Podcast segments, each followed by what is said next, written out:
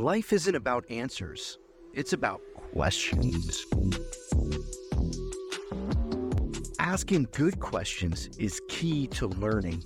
That's a proven fact. And there is no more important question than why Jesus? So get ready as we dive into the conversation together on the next episode of the Why Jesus podcast.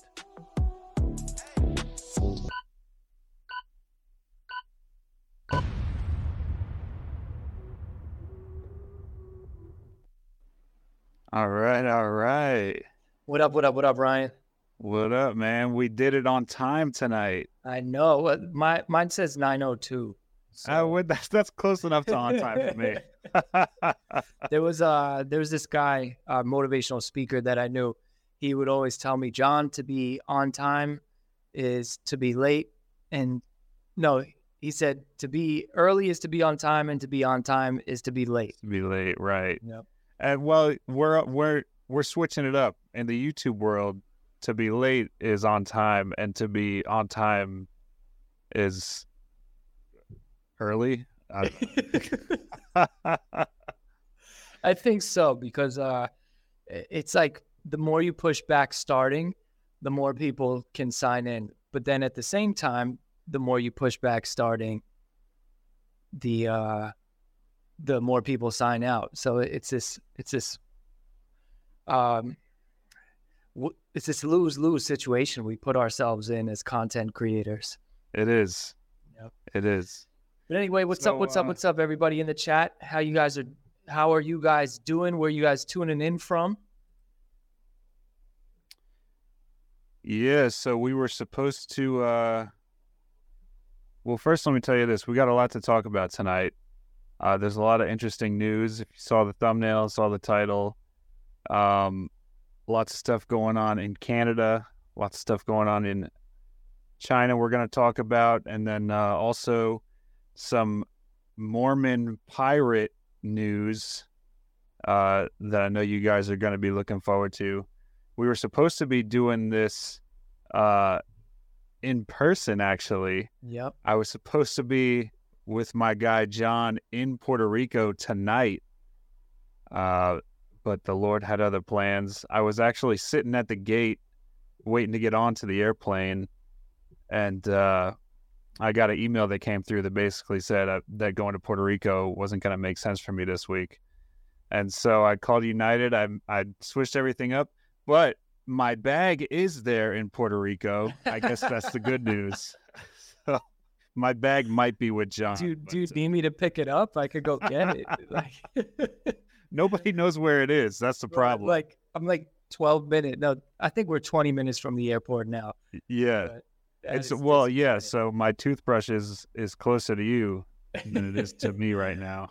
Yeah, I can smell it through the uh through the internet. So smell of vision. but uh yeah. yeah, man, it's I tell you what, bro it's hot out here. Like I'm in the living room right now. Uh, well, technically, this is our dining room slash living room. It's one big room, as they do here in Puerto Rico. Mm. But um, it's so hot that I can't go. I can't go into the studio. Like I just can't do it. It's too hot. Um, so it man. it might be better that you know when you come in November because that's that is perfect weather. If you guys listening have never been to Puerto Rico in winter, like fall and winter time, it is beautiful. My brother came out last January and we went snorkeling. Like the weather is perfect. You could still go swimming and then at night you put on a little little hoodie, you're good to go. I love Puerto Rico winters. That is pretty nice. Last time I was there was like I want to say July or August of last year, and the people at the hotel were it seemed kind of dead. And I was like, I asked the people at the hotel if it's usually like that, and they said, really, the the summer there is like the slow season at the hotels. Yep. Because a lot of people are trying to go there in the fall and the winter. Yep, the snowbirds. Yeah, yeah. Anyways, I guess we're really talking about the weather here. We are. On... We are. It seems to happen a lot. seems to. Let's get into it. Let's get into it. Let's get into it. Let me see if I can. uh if I can share the first headline here. I'm always unprepared with this. Give me a second, guys. You're better at it than me. All right. Here we go. All right. No human remains found two years after claims of mass graves in Canada. After two years of horror stories about the alleged mass graves of Indigenous children at residential schools across Canada, a series of recent excavations at suspected sites has turned up no human remains. Um, so to be honest with you, John, and with the audience here, I honestly didn't know a whole lot about this story prior to seeing this. Did you already know much about this? Yeah, so I have a story about this story. Um, when we were going to Guatemala two years ago, um, you know, we were just at the gate, except our luggage uh, was with us, right? And we went to where our luggage was going to be. We didn't just let our luggage go without us. so, nice. um, but we were me, me and my wife were at the gate, and we just met a woman from Canada who was traveling solo. So since we've been to Guatemala, I don't know, maybe like ten times. She's my wife has been like five or six. We know uh, at least some areas. We we know what to do. We know what to look for. We know uh, what's good, what's what's not good, the good food to eat. We we know a whole lot. So we're just offering her some travel advice because she's going by herself, and she was a little nervous. And I'm like, look, Guatemala is a beautiful place. Uh, you're going. She went to Antigua, and it's a very touristy area. And uh, you know, I'm like, you're going to be fine. You're going to have a whole lot to do. You're going to meet a, a whole bunch of amazing people. The Guatemalan people are great. And I don't know how it went from that to, um, oh, probably because we spoke about the schools that we build out there and how we build them in indigenous neighborhoods, if you could call it, you know, up in the mm-hmm. mountains, uh, in the rural areas. So that went to her discussing how there was these mass graves of indigenous people found by um, you know what whatever technology they were claiming found them in Canada. And there was all of these kids that were massacred by Christians. And me and my wife she don't this lady doesn't know we're Christian mm-hmm. and and she just goes on rambling about this and she was a really nice lady so don't take me speaking about her as like, wow, she was this evil person. I just think she was misinformed on it. Um, but she went off on this tangent about the evils that these Christians have done. Mm-hmm. And look, some Christians have done some pretty evil things, but apparently, two years later, we now know this is not one of them, right? Yeah. And it's just, it's sad because churches were burned because of this. Uh, monuments were torn down, uh, churches were vandalized, and and people who went there were threatened, and it turned into this whole. Instead of it being mass graves, it was this mass hysteria of of just attacks on Christians, and then here we are two years later, and there's been no evidence found of these mass graves actually existing. Now, I'm not saying that they don't, because you never know. Maybe they dig somewhere else, they find something. But all I'm saying is if we don't have all the information about something, and then we build a whole entire story around it, this nightmarish story of these evil Christians who massacred all these indigenous children, and those stories cause violent lashbacks to whether it's churches or whether it's people. I don't care what it causes. Uh, the, this lashing out towards it's it's just wrong, and it, mm-hmm. this is what happens when you don't know all the information. When people are guilty before proven innocent, and yeah. uh, I'm glad one that this massacre didn't happen because any any massacres that happen are just purely evil. But I'm also glad that it hasn't happened so we can hopefully, as a society, look at things like this and say, all right, I'm going to wait before I jump out the window. I'm going to wait till I gather all of the information. Mm-hmm. Yeah, I don't I don't find that that's very common in our generation or in our culture. I think I there is this. I can be Yeah. I think, you know, there is this sort of headline culture where everybody just sort of reads the headline and whatever the headline says, that's what they feel and that's what they know without spending time researching it and forming their own opinion about things. Uh, I think that's all too common. Let's keep going here. Let me see if this article gives us a little bit more information. It says some academics and politicians say that this is further evidence that the stories are unproven. Uh, there's a name here that I'm not even going to try to pronounce, uh, but it's a group of indigenous people, also known as Pine Creek First Nation, excavated 14 sites in the basement of Our Lady of Seven Sorrows Catholic Church near the Pine Creek Residential School in Manitoba during four weeks this summer.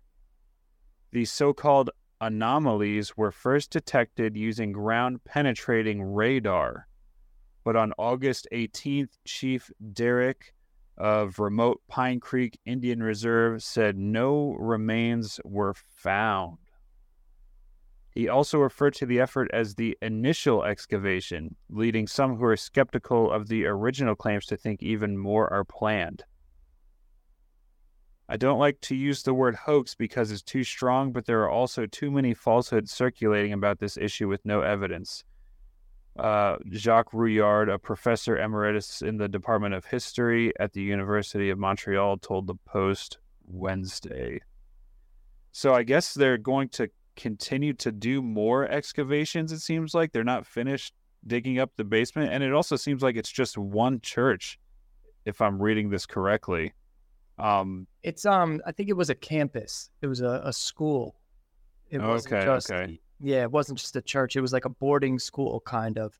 Um, so when I've when I first when that lady planted the seed in my head of uh, this mass genocide that happened uh, with these kids in Canada, I when I got back to uh, when I got back home, I started researching and looking into it, and I found uh, a couple YouTube um, YouTubers who were digging into this information, and they were coming back with the same results, saying like, "Nah, this is a lie. This is a hoax. This didn't this didn't really happen," and that um, even inquiring about it, they were getting. Uh, you know they were getting the runaround from people when they presented this this uh, the information that said that this is a possible hoax.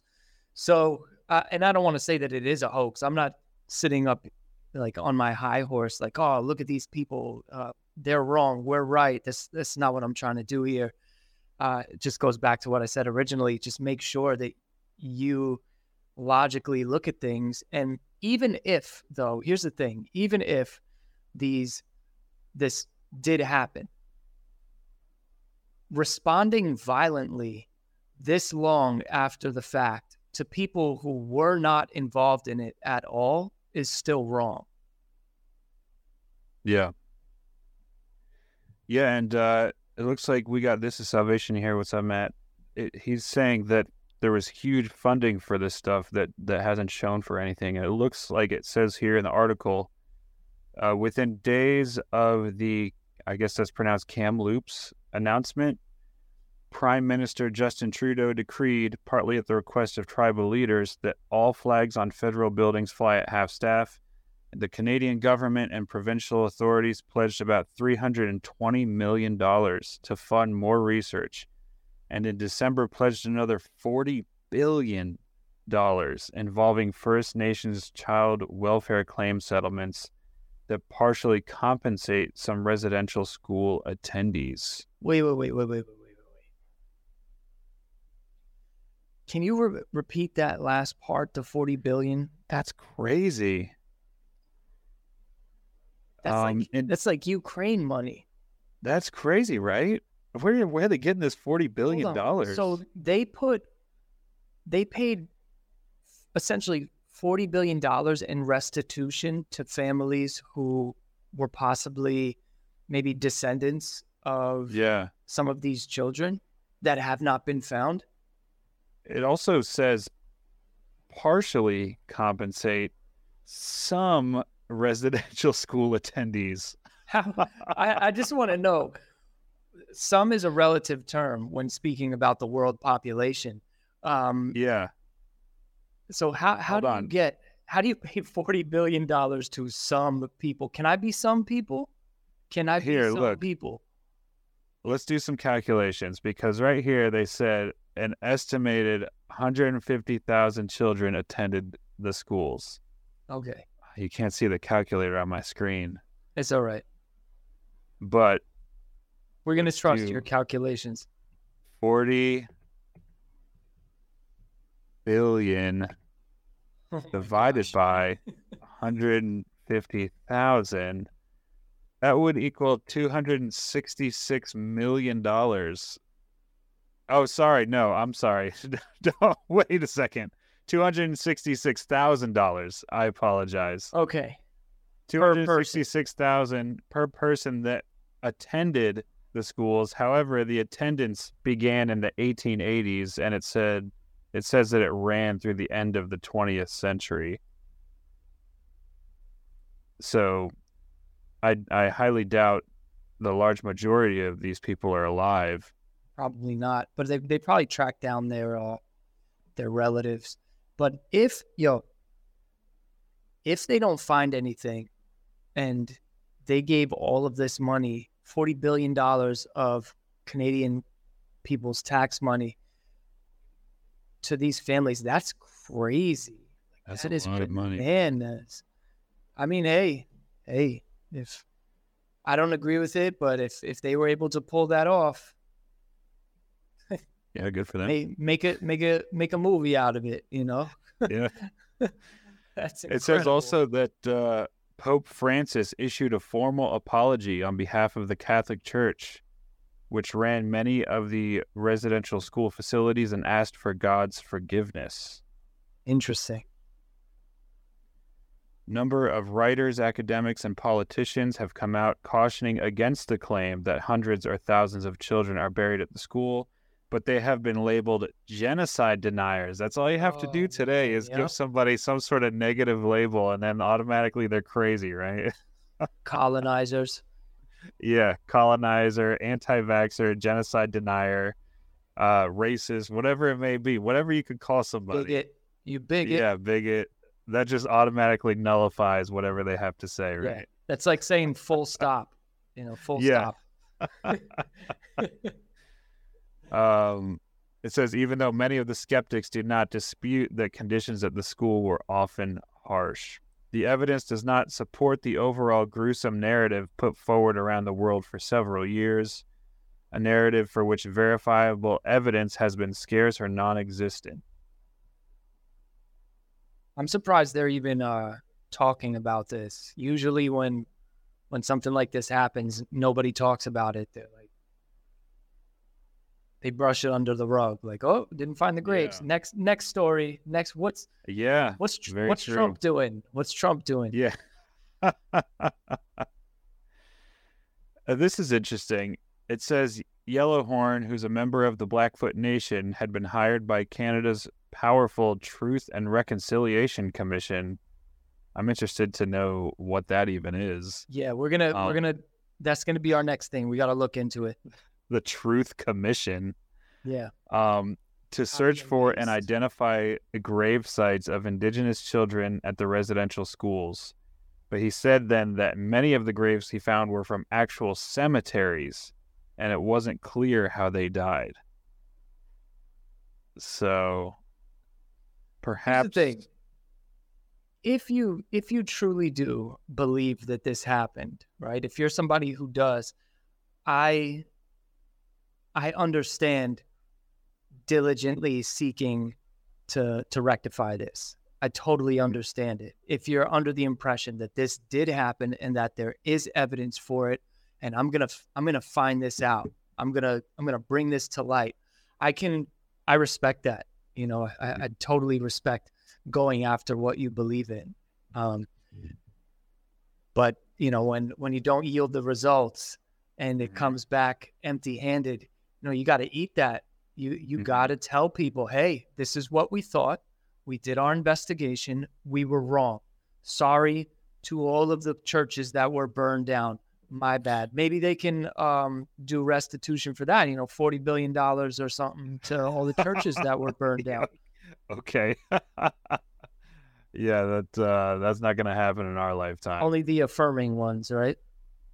Yeah, exactly. Let's see. We got. Uh, I was able to pull up a picture here. This is a church that was burnt down. It says in Morinville, Alberta, on July first, uh, because the churches were burned down and vandalized after the uh, supposed findings. It's tough, man. Yeah. It is, you know, and uh I I also, you know, I feel for some folks if if you truly believe, you know, that this happened that there was some sort of genocide or something of that nature and you've believed this for a couple of years, I can see how evidence pointing against that would cause some sort of emotional response where you wouldn't want to admit you're wrong, you know, because you're so emotionally tied to this belief that it just feels like you know you you just can't give it up like that. You know, somebody's got to do another investigation or or whatever. So Yeah, they just they keep scratching the itch until it just bleeds. You know, yeah, till they find like a, like a uh, like somebody's tooth or something like that. You know, like oh, yeah. it, it- here it is. I knew I knew we found it. Can you quickly look up before we jump into our next topic that truth uh, committee or whatever that was? Yeah, let me see. That's so interesting. That it's so uh, 1984. You know, police. I know, right? Let's you ever watched see. that movie? Okay. 1984. No, I'm. I think I'd be a little scared too. I read. I read the book. It's a little tough to watch, but I watched it. It's, it's interesting. I could see it being a little bit gruesome. Let's see. Uh, hold on. Present the screen. It was more weird than gruesome. It is a weird book, but it's. uh What's what's the guy's name who um played in Silence of the Lambs? Oh, is it? I think Hop- he's a I think he's a Christian. Yeah, Anthony Hopkins. Yeah, Yeah, he was in 1984. I'm pretty sure he was like the the bad guy, and he was really Mm. creepy. Really creepy. Gotcha.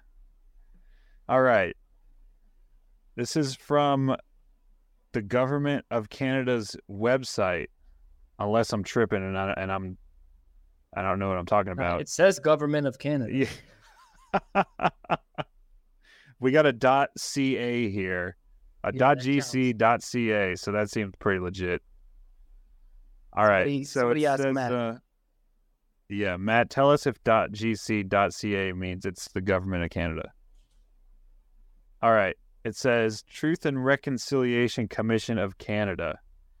The Truth and Reconciliation Commission otherwise known as TRC, provided those directly or indirectly affected by the legacy of the Indian residential school system with an opportunity to share their stories and experiences.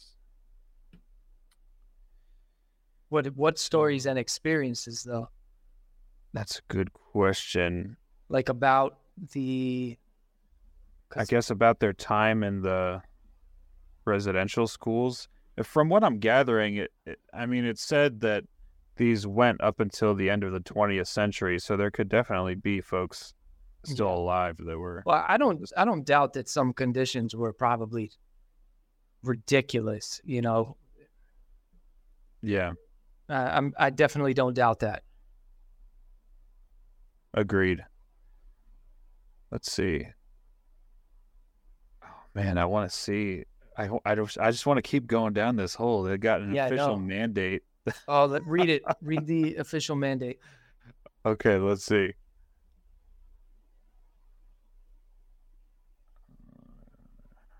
Hold on. There it is. Here it comes. Mandate for the Truth and Reconciliation Commission. For everybody who's listening on uh, There, on on streaming services, sorry for the for the lulls and the blank white noise. We're we're researching right now. Yeah, that's a. Yeah, we're we're digging deep into this hole. Um, no pun intended. All right, That was really that mandate was a for the truth. choice of words. Absolutely poor choice. I was just gonna let it go, and then you you, Oh. you pointed it out. You pointed out that was an absolutely hard. That was the worst timing of the of the worst thing you could say, considering the topic that we're that we're covering. Co- that we are covering. I can't even talk oh now. I'm so nervous to get canceled because of what you just said. I didn't know if I should. Okay, that my pause afterward was like, okay, do I bring attention to this or do I just let it slide? You made it worse, Ryan. You made it worse. Read I read the thing. Read the. I thing. apologize. All right, it's it's the mandate for the Truth and Reconciliation Commission. We're not going to says- even make it through this thing now. It says there's Kill it. Let's move on to the next Okay, subject. all right. I, I, okay, you're right. You know what? It's too late. We're too deep into this hole. We can't, we can't dig ourselves out. All right. Next subject. Next subject. All right. Next subject, as you guys will remember, is uh Please be something a little more light, a little more lighthearted. is coming up on the screen now. If you guys will remember, the Ah, Pirate yes. Bible. We spoke about this with uh, Jeremy and LT, and apparently the Bible was translated into pirate talk. Um, so not the King James version, the pirate version. We even went through and did some impressions here for you. Really So we got some breaking news from Jeremy, who told us that the Pirate Bible has some negative affiliations if you're a Christian, and it is tied to the Mormon church. And if you guys will recall, what we tried to do while we were on the stream was see if we could just get a free Bible because apparently if you get the Pirate Bible, you can also get a free Bible.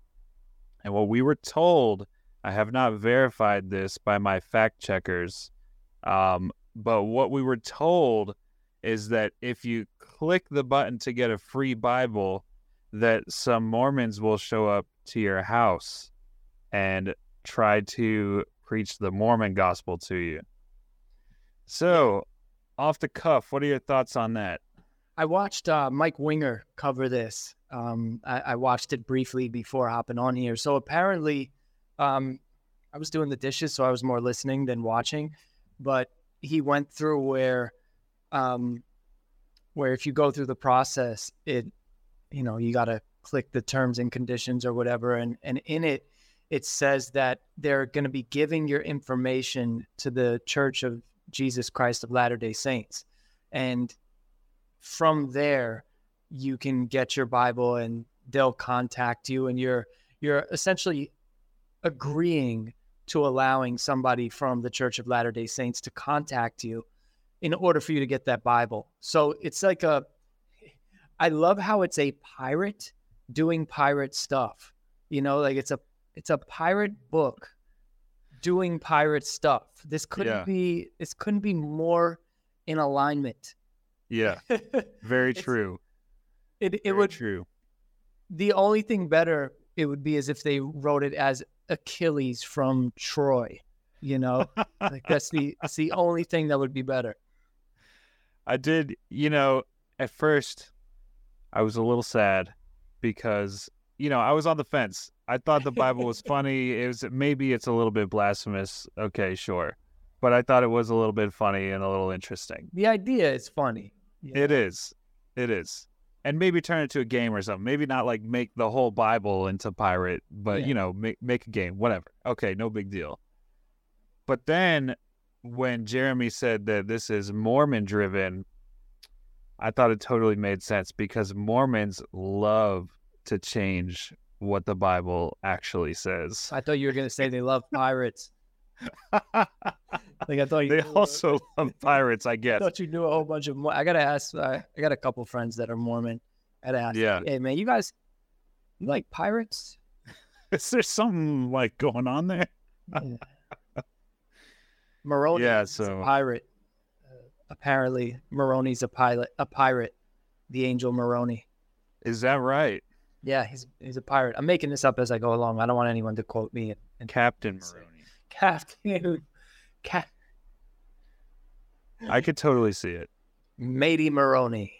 Matey Moroni. I Matey could totally see Moroni. it. Yep. Yeah, so that's uh that's what's gonna happen. You think you're just getting a fun little Bible, but uh And and it just it bothers me because it's when we were going through it, and and if you guys want to check that out, I believe it's episode 26 where we discussed it, and you could hear our pirate impressions. Um, but it bothers me because it's it's like this. Uh, you're getting all of this attention, right? And then you you play the nice guy and say, "Look, we know this is not the best thing to be doing." We did it for fun. This is the reasons why we're doing it. It's a f- fun way to get the gospel and to get people to engage. And we'll make sure to give you a real translation, even if you purchase this pirate one. So yeah, you know, this is just fun, but don't worry, you're gonna get a real a real Bible when you purchase this. So essentially you're getting two Bibles for one. So when you hear that, it's like, yeah, I disagree with these guys, but at least they're giving somebody a real Bible, and and mm-hmm. maybe that's a good thing. Well, it's definitely a good thing to give somebody a Bible, but maybe what they're doing is well intentioned, and you know, I don't want to judge somebody off of you know me just not understanding fully what it is they're trying to do because people do that to me people do that to you we know what it's like when you know we make some content and our excuse me our brothers and sisters in christ are like you're working with the devil you know. Eh, so we know what that feels like but then to hear that it's a trojan horse It is. for mormonism i'm just like oh man like if you were if you were my friend and i heard that you were doing this and then you know i'm like look i disagree with you but you know i support you go do it brother in christ and then I find out you're slipping in Mormon stuff, I'm gonna be so mad at you. I'm gonna be so mad at you. Yeah. It's a double whammy, bro. They they say, okay, yes, it's a fake Bible, and then they say we're gonna give you a real Bible, and that one's fake too. But they have you it's like no, they, then they're gonna hit you with the plus the Book of Mormon. Like you, you just you get that. So look, it's it's actually three for one. Oh my gosh, look how Dude. we are. Dude. Uh, When's the last time a Mormon knocked on your door? uh, I don't think Mormons exist in Puerto Rico. Is that right? Yeah, there's uh Jehovah's Witnesses. Actually, you just reminded me. Um, some knocked on the door when I wasn't home, and my wife asked if they would be willing to uh, sit down with me to to have a discussion. But that was before we left, and we were gone for two months. So I have to have her reach back out to um to set that up. Gotcha. I, I don't uh, mind having the conversation. Yeah, yeah, for sure. I saw. I mean, I haven't had them knock on my door in probably years, but uh, I saw them at Target pulling up in a car, and I was like, "Hold on, fellas, this is not the vehicle of choice. I don't think you should be pulling up in a car to Target." you need to pull up in a, a pirate ship now. Pirate ship. Oh, well, I was thinking bike, but yeah, now now it's starting to make sense. They need to be on the ship. You know, some people have like uh have a have baskets on their bike, or they got like a little flag. They need the skull and crossbone flag on the back of their bike. It's all making sense, bro. It's all Yep. making sense. It's all coming to together. Coming together. The Moroni All right. mobile. Um, so the Mormons, they tricked you into thinking you're getting a real Bible. They give you a second fake Bible. Womp womp womp womp. Let's move into our third story for the night. That's back to being a little bit more serious, I guess. Um, says, are there more Christians than communists in China? So obviously, if you guys uh, are living a bit under a rock, you know that uh, you or you wouldn't know that uh, you cannot be just an outright Christian in China, and so there's a giant underground church, which for many years, probably decades at this point, has been considered to be one of the most thriving churches in the entire world. Um, so we found this article on premierchristianity.com and uh, I think it's it's sort of an analysis of the official state numbers of how many Christians there are because if it's this is something else that you should you, it's sort of a prerequisite to know before going into this article is that uh, if if there's numbers coming from the Chinese government, you know, you kind of got to take that with a grain of salt yeah. on on whether or not they the numbers are actually legit on on pretty much anything really. Um, with the, with the say... grain of salt that was imported on a Mormon pirate ship. but I would say uh, specifically when it's numbers that would make uh, them look bad, they're they're seriously going to start downplaying those numbers. Yeah, and uh, so that's what this is. So let's get into it a little bit. It says a new paper by the respected Pew Research Center says only one in 10 Chinese adults now formally identifies with any religion. Could this signify that the phenomenal growth of Christianity in China is finally petering out? A decline in church growth is exactly what China is hoping for. Since the beginning of September, new measures have come into play cracking down on religious activities by Christians, Muslims, Buddhists, and others, and preventing the display of religious symbols outdoors. They're the latest in a long running program by the Chinese government of so called Sinicization, uh, making China more outwardly Chinese. It's making me think. Wait, uh, what does that even mean? Making China more outwardly Chinese. What does that mean? That's an excellent question. Excellent question. Making America it does more outwardly of, American. Yeah, which is you know, it could be defined so many different ways, and that's, I think that's sort of one of the problems here is that the government is is mandating what being Chinese is, and if you don't fit into that mold, then they're going to change you. They're not going to change the, you know, the culture of China. They're changing you into what they say the culture of China is. Yeah. I don't know about all that. I just uh, recently watched a documentary on Mao and his rise to power and the great leap forward and how um, he was trying to emulate the the Stalinistic version of communism, and he believed that uh, that that worldview was the best for for everybody, right? But then, come to find out, he takes away all the land from all these farmers, makes them live in communes. So now they they share the land, um, and then he was all about perception, right? So he wanted the world to perceive China as this like monster and and and you know at the forefront of innovation and and steel production and stuff. So he essentially starved 45 million people to death in Crazy. overworking them, underpaying them, like not paying them at all, essentially, right? And he did this under the guise of, you know, we're going to suffer for a few years so that way we can enjoy it for the rest of our lives under mm. Telling this to um, to the, the people of China to convince them to just give up everything, give let the state own everything, and just work around the clock, twenty four seven. Get your food rationed out. Then they started doing systems of um, you know, depending on how hard you worked or how many hours you worked would determine how much food you got. So if you were sick or pregnant, you didn't get any food because you didn't work. Crazy. So yeah, it was nuts. And and he's even quoted as saying, uh, when he when he knew about the starvation, he was saying that uh, you know it's better that all of these people starve in the rural areas so that way us in the city can thrive. You know, and when when I heard him saying that, I and this might stray us off topic, so feel free to bring me back in.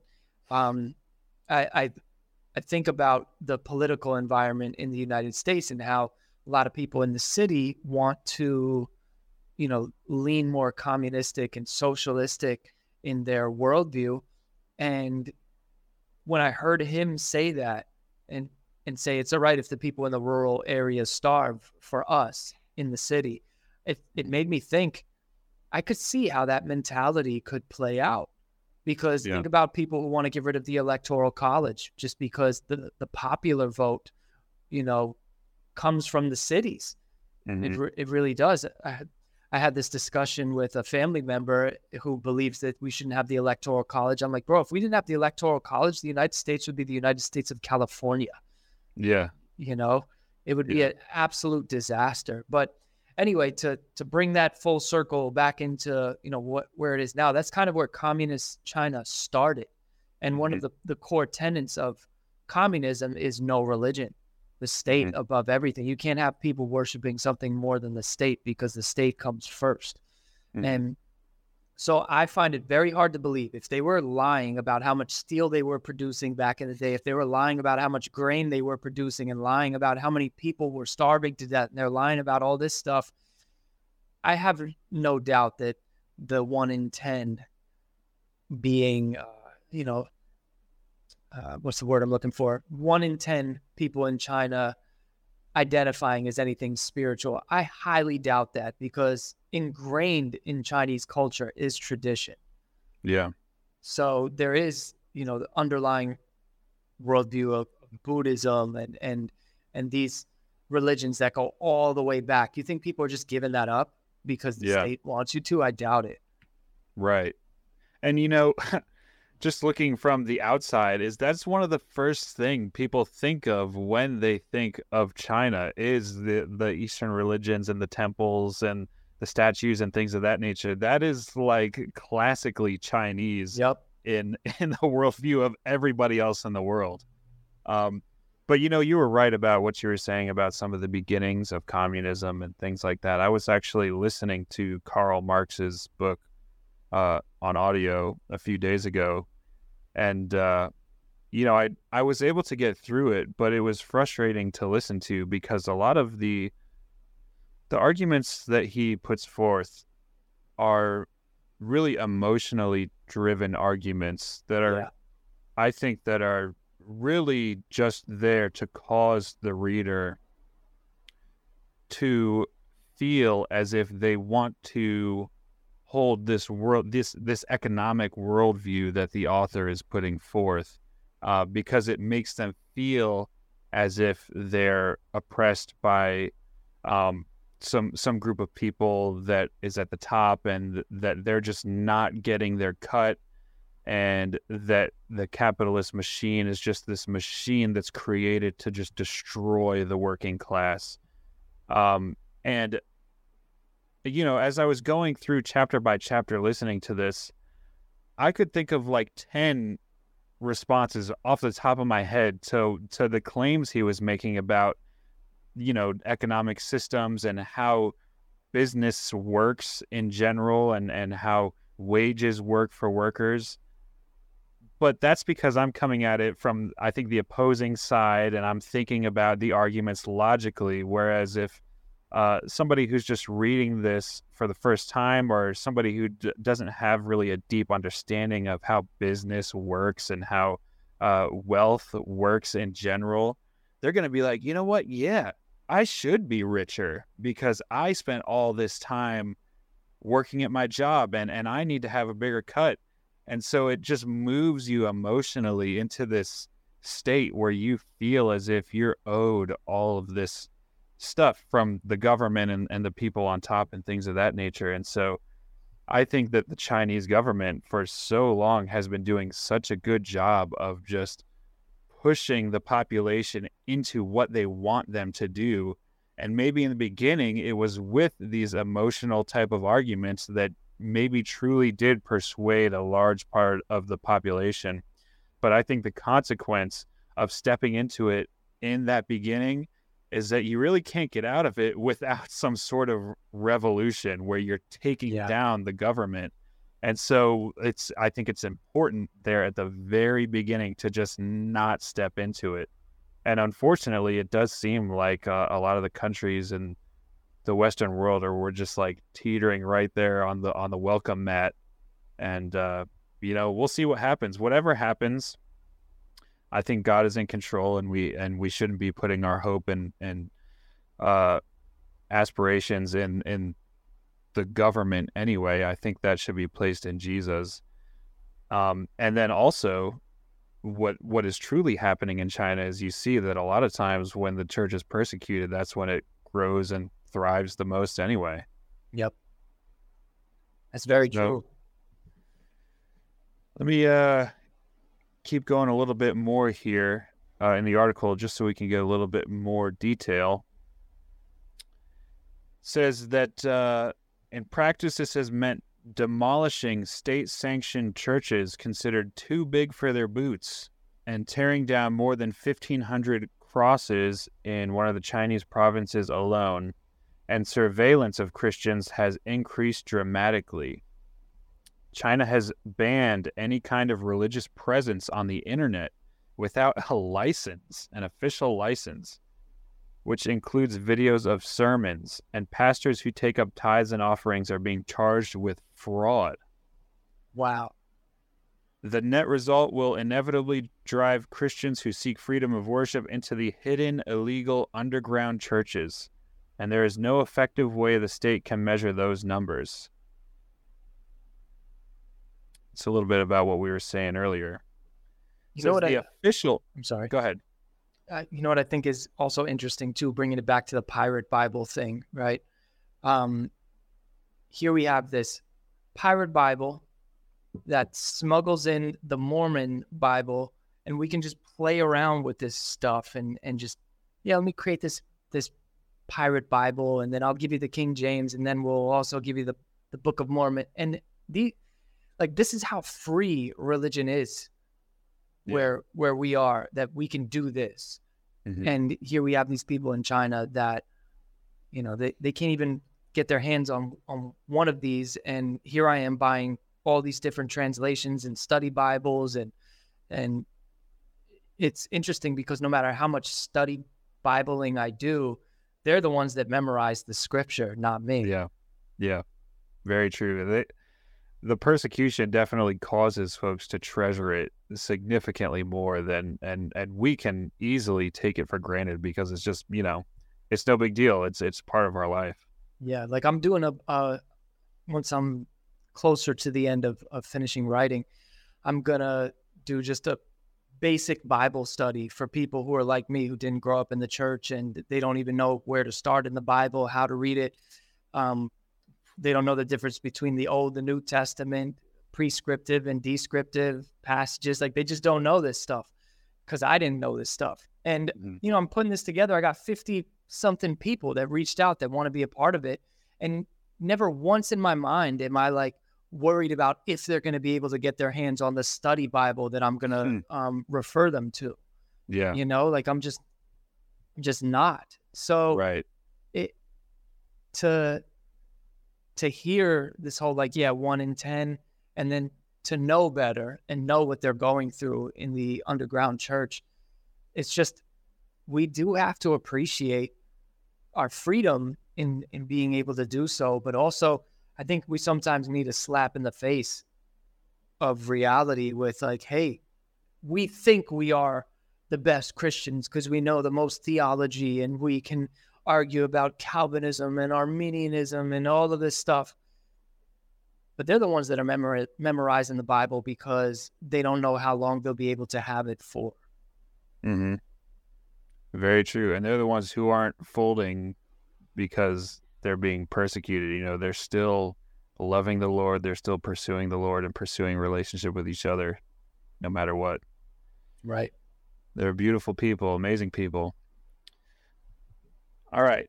So it says the official estimate of the number of Christians in China is between 2 and 3%. Now keep in mind this is the official estimate. So this is what's coming Yeah. from the Chinese government. According to Pew, some media reports and academic papers have suggested the Christian share may be larger, with estimates as high as 7%, which is around 100 million people, up to 9%, which is around 130 million people. Um, 7 to 9% of the total population, including children. Yes. Pew acknowledges underground Christians may be reluctant to reveal their identity. Likewise, members of the Chinese Communist Party who are prohibited from holding a religious affiliation might not disclose that. Yeah. Can you imagine trying Might- to be a Christian and being Might not. Might not disclose that. Yeah. Okay, buddy. That's wild. Um, the official numbers of Protestant churches apparently have plateaued at around 60,000. Um, hardly surprising when churches are being pulled down and stripped of religious symbols, and uh, their ministers are appointed by the state. Uh, I didn't realize that, and required to pledge their allegiance to the officially atheist Communist Party. That's crazy. Wait a minute, wait a minute, wait a minute. So you have a minister that Dude. is assigned by the state who has to pledge allegiance to the Communist Party of China. Yeah. Yeah, that, no. and then supposedly tell people about God. Man, I'm I'm so grateful we don't we don't have that pressure on us. You know, we when when we uh, speak out about cr- our Christian beliefs or we tell somebody we're a Christian, the for the most part, the worst thing that's going to happen is uh, we are socially looked down upon. You know, like we lose our, a little bit of our social esteem when Mhm. we come out as Christian. Um, eh, that's that's not how it is in the rest of the world. The rest Yeah. of the world, you come out as Christian, that could be your last day. Mm-hmm. Yeah, absolutely. It says, uh, okay, so this is really the, uh, this is really the main point here. It looks like it says there's there's a stark contrast to official Chinese government figures, which say the number of Protestants in China grew from 700,000 back in 1949 up to 38 million in 2018. So the Chinese government says that there's 38 million. However, right before that, um, a U.S. based uh, research center says that they estimate it's probably around 109 million uh, Protestant Christians. So that's not including Catholics or, or Mormons or pirates or anything like that. Uh, that's just Protestant Christians. And so I think the the, the main point here is uh, they're saying it would also make an embarrassing contract contrast with the membership of the Communist Party in China, which is estimated at 98 million in 2020. So essentially, this article is claiming that there's more Christians than communists in China. It's just, I suppose, that the communists have so much more control and power than the Christians that you would never know. I would say that the majority of people in communist oh, I think I froze. Did you? Yep. yep. Am I frozen? No, it's just me. It's this Oh. my, my I can hear you, but Yeah, you are. on, I just oh, there we go. There we go. Yeah, I don't know why it does that sometimes, but um, the uh, I, I would say that for the most part, in communist countries, the majority of the population are not communists Mm-hmm. because how could you be living in those type of conditions? Yeah. And it's not like you can vote your way out of it. Right. It's true. The people in power are communist.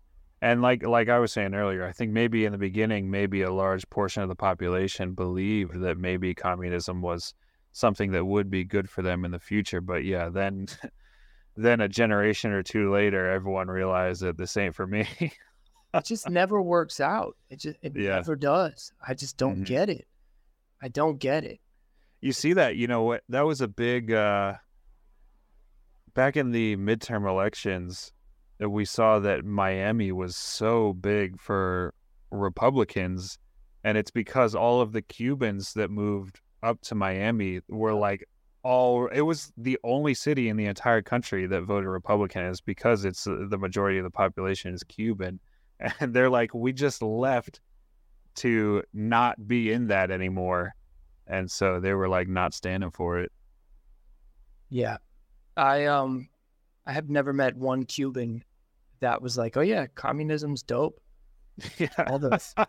um, my wife went to Cuba, I think twice, and mm-hmm. when she spoke to people out there, she met people who did say that they enjoyed communism and that they like it. And it's like they're saying that in a store that has like one pack of rice. Yeah. And you know that they're saying it because if they say anything uh, to the contrary of that, they could be put in jail.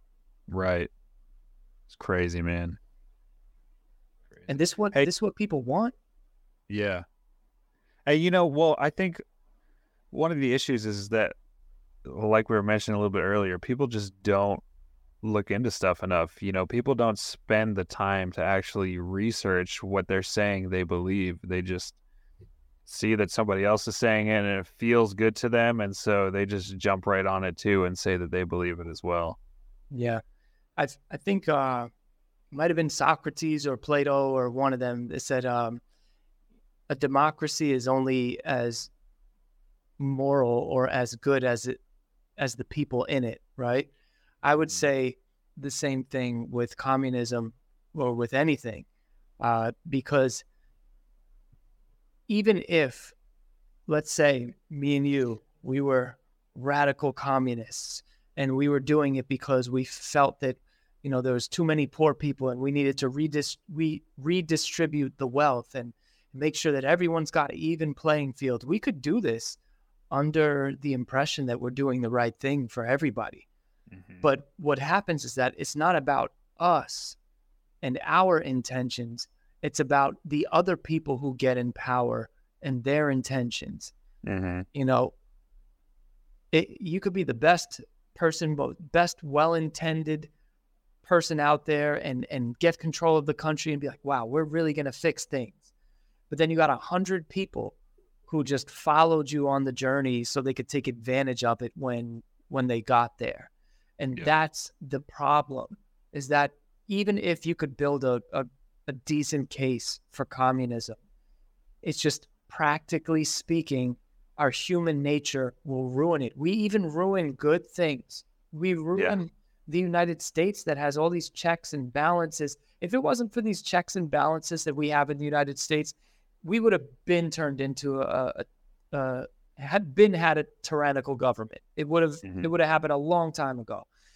So even in a country that has all these checks and balances, you still see corruption. When there is no checks and balances, corruption runs rampant and it just happens over and over and over. And I don't know how many times we have to see it before we're like, yeah, let's never try that again. Yeah, you get Cuba, you get Venezuela, you get North Korea, you get uh, the old Soviet Union, you get uh, North Vietnam, you get all these places where you can just see it and you can just see it fail in real time. It's wild to me that uh, you know if maybe if there was a couple good examples of where communism worked, I guess some folks would say China right now, although I think that's coming to an end at some point. But also, China has incorporated some free trade.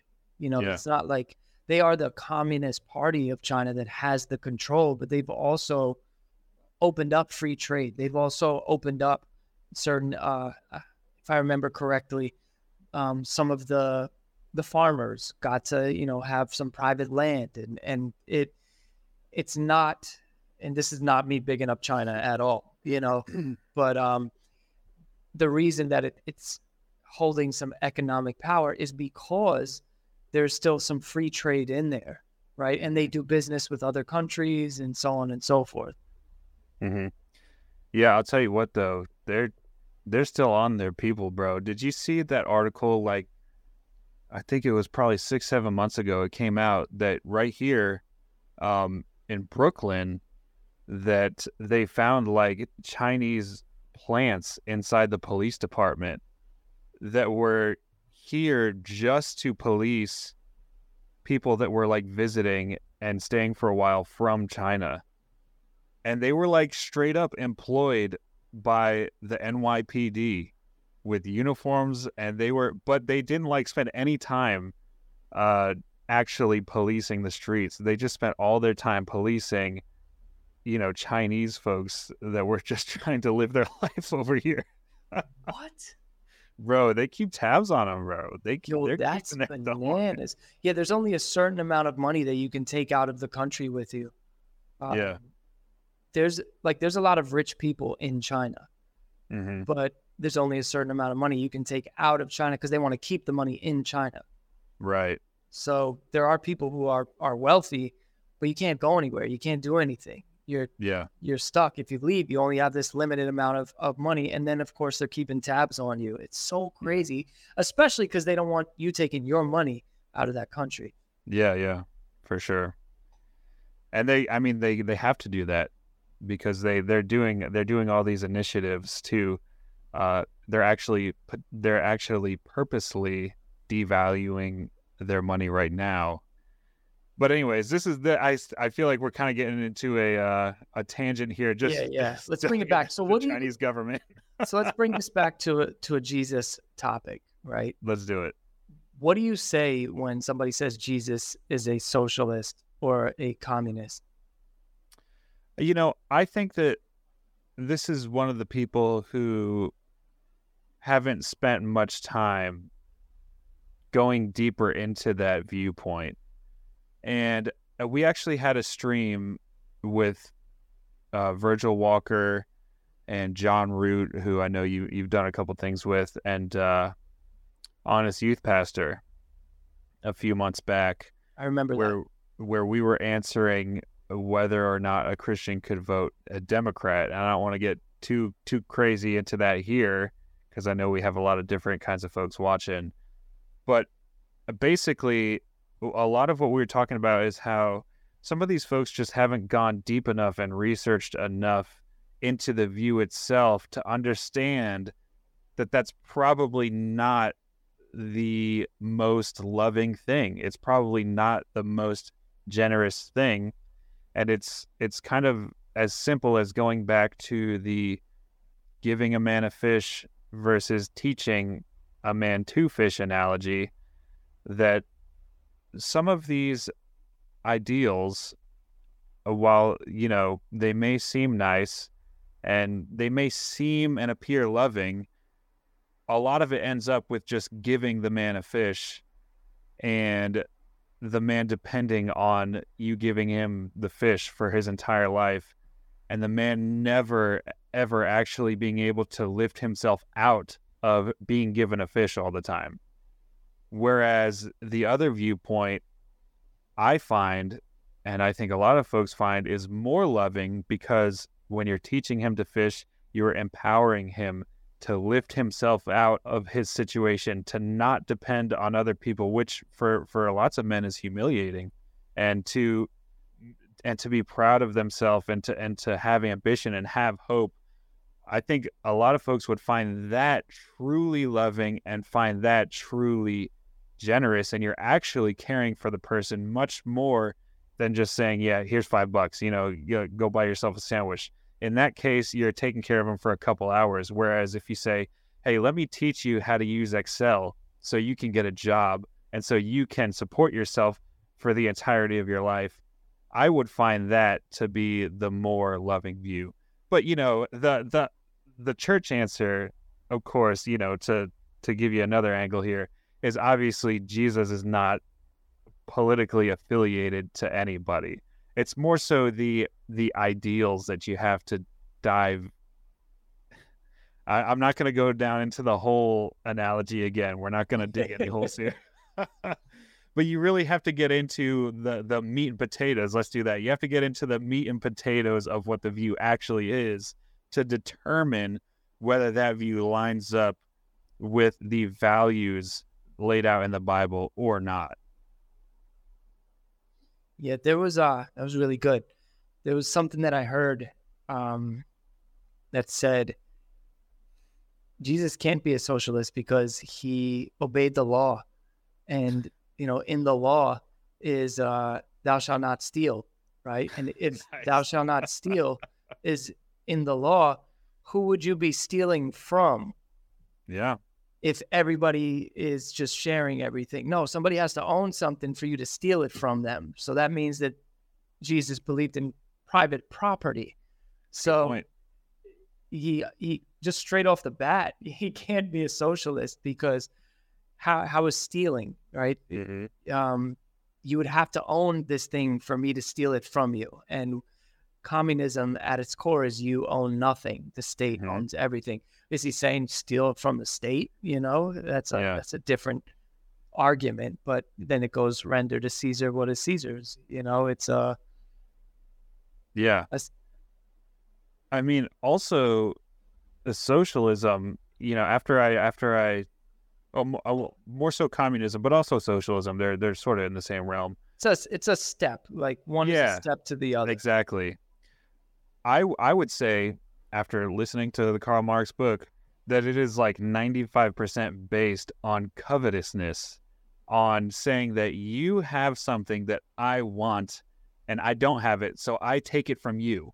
And that is not something that I think Jesus would be uh, into. Right. So that goes that goes even further, right? Yeah. Um that goes from not stealing to not coveting. Yep. So I bet you we could keep going down the list. We probably could. we could probably hit all 10 if we wanted yeah, to. yeah. If we if we just kept digging Oh. more meat and potatoes, Okay, okay, know, okay. digging digging the potatoes out of out of the meat. I don't. I, what does that even mean? Get down to the the meat and potatoes. What does that mean? It Let's means look that up right now, and then we'll close this digging. out. You're digging into. Uh, well, potatoes grow in the ground, obviously. Yes, But where's the meat? Well, the meat, it's, it's born onto the ground when it's first born. It's on the ground, so you got to dig and and get the All meat right, I'm looking this up. I'm looking this up. Meat and potatoes. American English form means means English informal, the most important or basic parts of a discussion. Yeah, but where did that come from? It's because you you're getting right to the meat and potatoes, bro.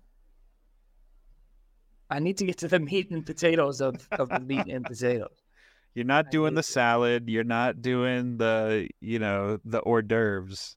You're doing the meat and potatoes. I guess okay, now it's making sense. Now it's making Yeah. sense. It's all coming, it's all coming back. So I don't know why uh, uh, the word "down" is what was bothering me. Getting down to the meat Yeah. and potatoes. But I guess if you're if you have all of this and then you're getting down to the meat Mhm. and potatoes, now I get it. Now I get it. the appetizers start at the top. Yeah, and then yeah, yeah, there's salads. and You got to get down to the meat and potatoes yeah, definitely. And then don't dig, don't dig past that. because there's dessert after that. Yeah. Uh, yeah, that's true. That's true. All right. Well, Ryan, I've enjoyed my time with you, not in Puerto Rico, and your luggage being in Puerto Rico. Um, got people in the chat. Thank you so much for tuning in with us. Uh, Ryan, any last words? No, man. Uh, it was uh, great catching up virtually, like you said yourself. Uh, maybe if you could send me my bag, I would appreciate that. Make sure if you guys didn't already subscribe to Why Jesus Network, do that. We're growing quick. It's been a lot of fun to uh to do these podcasts together. Definitely. I'll send you back back with uh, the Book of Mormon and some meat and potatoes. Beautiful. That's all I want. and and uh, uh, a letter from AOC. oh, thank you. Yeah, yeah. That's great. Yeah, perfect. I would love that. It won't be specifically by her. Like I'm gonna write it and sign it, but And it's just gonna say AOC. yeah, but you can pretend. Okay. Okay. Sounds good. All right, I appreciate it, bro. all right, comrade. See you later.